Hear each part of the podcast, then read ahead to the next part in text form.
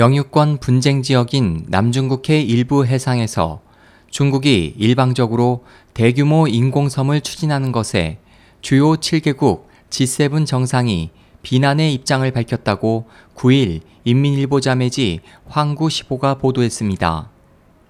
신문에 따르면 G7 정상은 8일 독일 바이에른주 크린 지역에서 이틀간 진행된 회의 후 공동선언문 발표를 통해 G7은 동중국해와 남중국해의 긴장 상황에 주목하고 있고 유엔 해양법 공약에 따라 해양 질서를 수호할 것이라며 분쟁의 평화적 해결과 자유로운 항행 자유, 해양 이용의 중요성을 강조했습니다.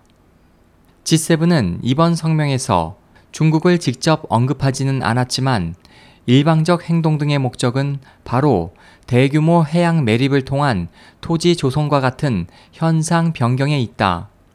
그에 관한 공갈과 협박, 폭력, 일방적 행동을 거부한다고 지적해 신문은 사실상 중국을 겨냥한 것으로 풀이했습니다.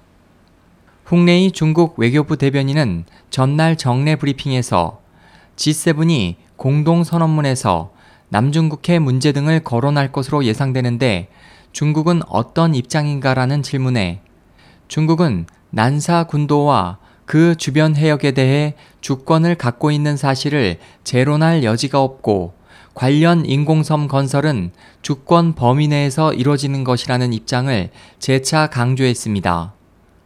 G7 외무장관은 지난달 15일 독일 항구 도시 리베크에서 열린 회담에서 동중국해와 남중국해에서 대규모 해양 매립 등의 현상 변경이나 긴장을 조성하는 모든 일방적 행동에 우려를 표시한다는 내용의 리베크 해양 안전 성명을 채택했습니다. SOH 희망지성 국제방송 홍승일이었습니다.